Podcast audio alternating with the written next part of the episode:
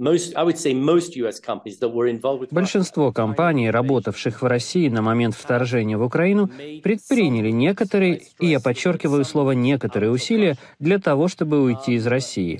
Эти усилия недостаточны. Для того, чтобы уйти из страны, необходимо проделать длинный путь, потому что многие из этих компаний занимаются импортом и экспортом, им принадлежат в России заводы и фабрики, у них могут быть там капиталовложения. У компании «Макдональдс» была франшиза в России, другие компании лицензируют свою продукцию.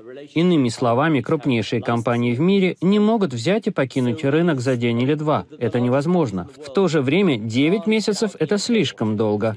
Если говорить об американских компаниях, то лишь немногие из них продолжают работать в России, как и раньше, отказавшись предпринять какие-либо действия в этом направлении вообще. Такая позиция стала просто неприличной. В то же время, лишь немногие американские компании полностью ушли из России. Из 200 крупнейших корпораций, представленных в России, тех, кто полностью ушел из России, можно пересчитать по пальцам одной руки.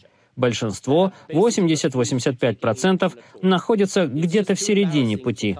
Некоторые из них пытаются продать свои активы, но прошло уже столько времени, что никто не хочет их покупать, за исключением российских предпринимателей, которые предлагают за них смехотворные деньги. Другие корпорации придумывают всевозможные объяснения, почему они продолжают зарабатывать на российском рынке.